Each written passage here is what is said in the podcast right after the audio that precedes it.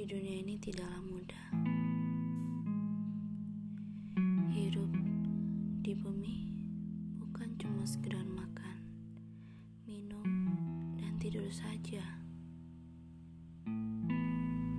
Tapi banyak sekali persoalan rumit di bumi yang mau atau tidak mau harus kita lewati.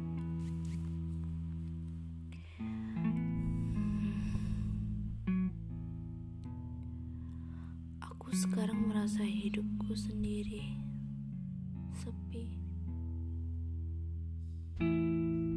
Tapi memang itu sih sebenarnya yang aku inginkan. Hmm. Ya, namanya juga manusia. Mana pernah merasa cukup dalam hidupnya? Diberi yang diinginkan, tapi masih tetap aja salah.